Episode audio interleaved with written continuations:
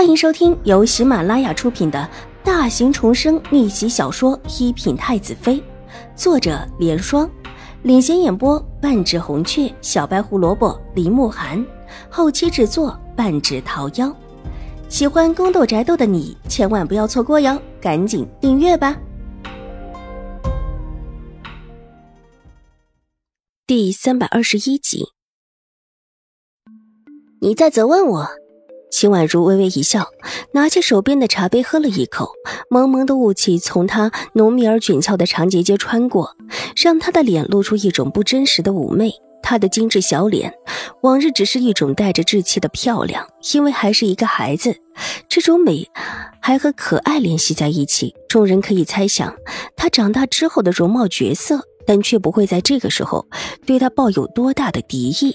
因为她的美还只是一种精致的孩子气的美，但在雾气后的秦婉如却不是真实的，仿佛一下子从孩子气转为了飘渺而绝美。除了云端，她仿佛一下子长大了似的，柔弱之中带着妩媚，但又清冷倾城，甚至有种让清雪颤抖的寒悚。清雪，你是早早的变卖身为奴的。但并没有进宁远将军府，而是在一个庄子上养着。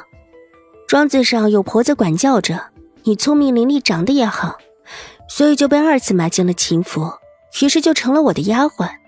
可是很不巧，跟你一起被买的还有曲月，他小时候正巧认识你，也知道你早已被买入秦府。秦婉如目光微蓝的落在清雪的身上。小姐，你被买进来，当然是为了对付我了。在我的身边安置下一个你，至少会知道我的一些举动，而你的灵力也不会走之前清脆的路子。当然，最初狄夫人把你留在庄子上，其实也不是为了对付我，而是想要把你培养成大姐身边的贴身丫鬟。秦婉如继续低缓道，柔和的声音很动听，落在清雪的耳中，却如同晨钟暮鼓。震得他几乎两眼发直。这些事知道的人不多，就算是曲月也不清楚。而且现在已经到了京城，往昔的一切更加不可能探听到。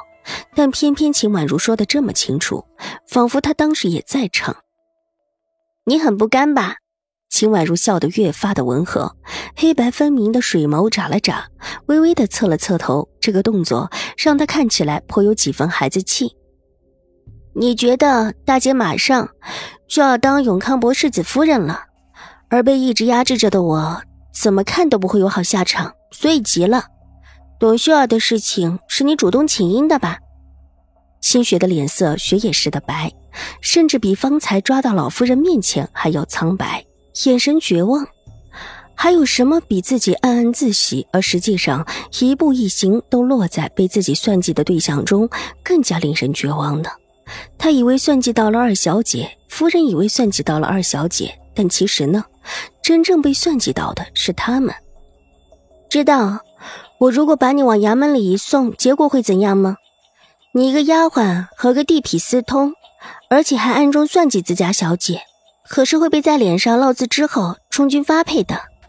我父亲才成为宁远将军，这京中有的是人愿意交好父亲。秦婉如微微的眯起眼睛，继续道：“每一句话都如同利剑，刺进了清雪最隐秘的心里。这些话一说，清雪再也扛不住，涕泪纵横的跌坐在地上。这次真的是崩溃了。二小姐，二小姐，奴婢说，奴婢全说，只要二小姐不把奴婢送到官府去，奴婢什么都说。”秦婉如那边审问之后，段嬷嬷也审问完了。待得两边一起审完之后，秦婉如把清雪带走，独留下地皮被关了起来。这种事虽然是丫鬟的事情，但也很容易染上小姐的名声。狄氏回来的时候，永康伯夫人也跟着一起过来。狄氏带着他去见过老夫人。今天，永康伯夫人来秦府，是说给秦玉茹嫡言的事情。两家决定马上就定亲，这回过来还特意的带了跟帖过来，玉换秦玉茹的跟帖，两份跟帖叫人算过之后，就可以正式的走礼，对于秦玉茹的事情，老夫人自问插手不了，所以不管永康伯夫人和狄氏说什么，都应了下来，一切为狄氏的意思为主。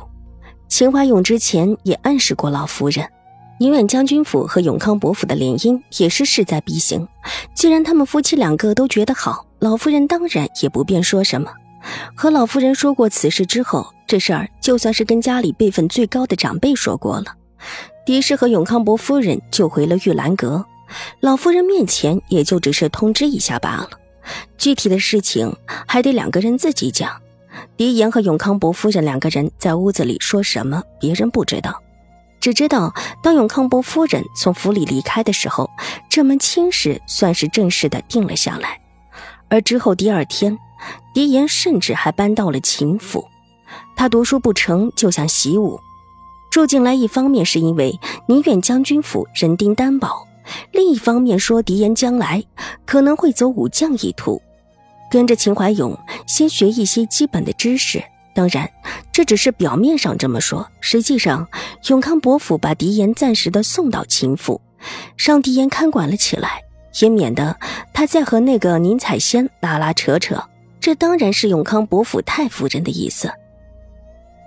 太夫人是极不喜欢宁采仙的，之前在府里的时候也没给她什么好脸色。她看中的永远都是自己的外孙女秦玉茹。原本这事儿永康伯夫人是不同意的，但经过了之前的事情，宁采仙名声大损。据说现在整个京城的人都在讨论宁府，不只是宁采仙，还有她的那个妹子宁雪清。据说也和兴国公府的一位公子两个勾勾搭搭的，一看就不是什么正途的样子。有些事情原本大家不知道也就罢了，但这会儿越说越觉得这对姐妹下贱。世家小姐就算是破坏了，也自有风骨，怎么可能这么的不守规训，做出这种事情来？居然和已经定亲的男子拉拉扯扯，甚至还没有投怀送抱。